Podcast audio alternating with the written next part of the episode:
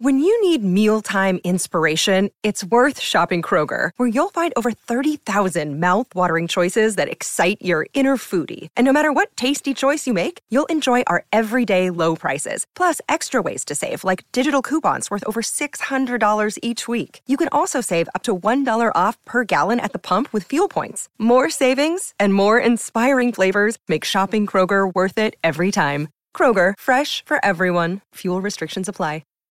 This is Optimal Relationships Daily, episode fifteen thirty-seven, the five-step negotiation process I use to lower my monthly bills by twenty-five percent, by Tyler Tervooren of Riskology dot co. Hello, everybody, and welcome back to O R D for the second time today, this time in our weekly bonus episode, which we release every Sunday. I'm your host, Greg Audino, and today the article we'll be sharing was originally aired on Optimal Finance Daily, so you're going to hear our host over there, Diana, read from this article that is all about improving negotiation techniques and saving on monthly bills. Two things that couples living together are certainly better off knowing. So let's tune in and hear this post now as we optimize your life. The five-step negotiation process I use to lower my monthly bills by twenty-five percent. By Tyler Tervooren of Riskology dot co. Anyone who tells you something is non-negotiable is in fact using that as a negotiation strategy themselves. Those of us familiar with haggling know the truth. Everything is negotiable. Where I am in the U S, negotiation is typically reserved for used cars and flea markets. It's not customary to question the price of something that doesn't fit in those categories. This means people who sell things in my part of the world are at a huge advantage. You can set your price at whatever you want and most won't argue. What if it wasn't like that? What if you had the power? What if you decided how much your phone or internet bill is? These are the things you pay for every month. Over time, they add up to tremendous amounts. What if you could cut those bills by twenty percent or more just by learning a bit of negotiation psychology? I tried my hand at this last year and recruited a few friends to do the same. We all lowered our bills or received improved service, and it took us all ten minutes or less. Here's a brief rundown of everything you need to know to learn the psychology of negotiation and get big companies to let you decide what you're going to pay. How to negotiate your monthly bills. Last year, I teamed up with a Portland news station, K A T U, to test the major principles of negotiation on big companies like Comcast, A T and T, Verizon, and others we all tend to pay a lot of money to. The questions we wanted to answer were, number one, do the principles of negotiation still work when little customers like us try to strike deals with enormous corporations? Number two, can anyone do it? Number three, if so, how much work does it take to get a decent deal? I recruited a few friends, prepared some tips for what to say and how to respond when they spoke to a representative, and we set to work. After a quick bout of verbal kung fu, my friend Kia was able to lower her internet bill by fifteen dollars a month. Another acquaintance, Heather, doubled the mobile data her provider was offering without paying extra. As for me, a leisurely web chat resulted in a twenty-five percent savings on my home internet bill. The results were exciting, but hardly surprising.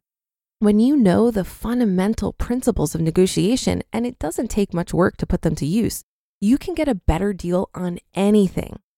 Here are the five principles you can use, starting now, to lower your monthly bills. Principle one. Speak in a friendly, assertive voice, no matter what happens. When you start negotiating with someone, no matter who they are, the goal is to get what you want. That's easier to do when the other person likes you. Your friendly, assertive voice is the one that's always calm and courteous, but never gives in. Compare it to how a mother would deal with a toddler having a meltdown in a store. I know you're very upset because you can't have the dinosaur toy. I still love you. Also, you still can't have it. You won't deal with hostility like that when you're talking to a customer service rep. At least let's hope not. But remembering this can help guide you when you feel like reaching through the phone and throat punching the guy on the other side. Principle two, ask for more than you want, then slowly back down. One of the keys to successful negotiation is to make it seem like you're on a team finding a solution together. One way to do this is to give in here and there. When you give in, the other person feels more comfortable doing it too. But you still want to get the deal you need, so it's important to start by asking for more than you want so you'll have room to move down. This brings the other person to your side without giving up what you actually want. Principle three, only negotiate with someone who has the power to do so. When you call customer service, you'll usually talk to a first-line representative who has no authority to negotiate at all. This is a strategy they use. The first-line rep will tell you how sorry they are and how they understood your position, but that they can't do anything about it. Don't give up when this happens. Instead, ask to speak with someone who can help you with your request. There is always someone who can, but they may be one or two transfers away. If you feel like you aren't getting anywhere, there are two things you can do. Number one, hang up and call again. Big companies have lots of agents. If you try a few times, you'll get someone willing to help you. Number two, ask to cancel your service.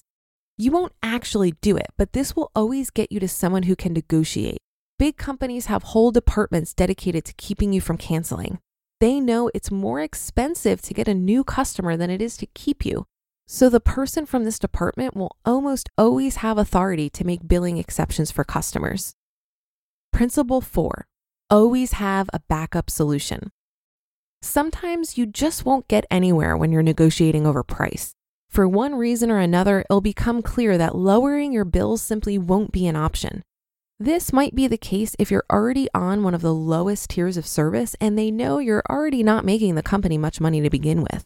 When this happens, you can do what Heather did with her cell provider and negotiate for better service at the same price tier.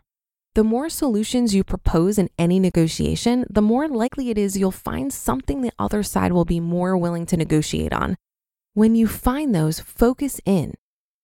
Principle five, know when to stop.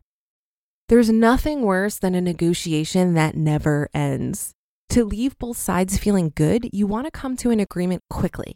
To know when to stop, though, you have to go into your negotiation knowing what the least you'll accept is.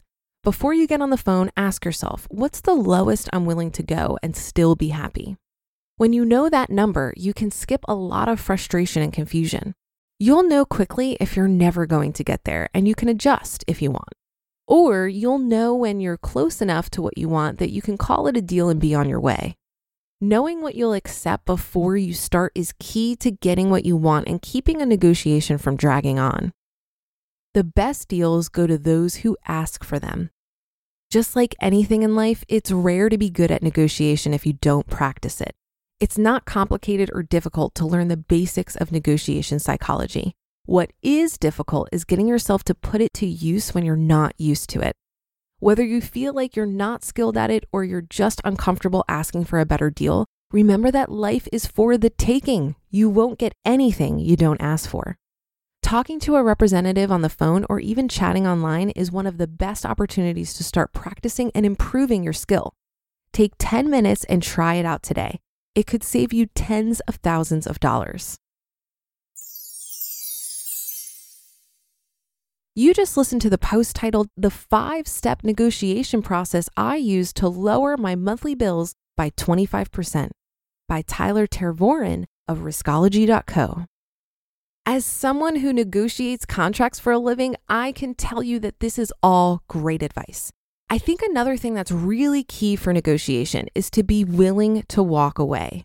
It doesn't apply to every negotiation. You definitely need to understand when you have leverage and when you don't. But if you can demonstrate in a friendly tone that you can easily get what you need elsewhere, you're more likely to get them on your side. So for example, if you're trying to lower your internet bill, do a little research and know what their competitor's introductory offer is.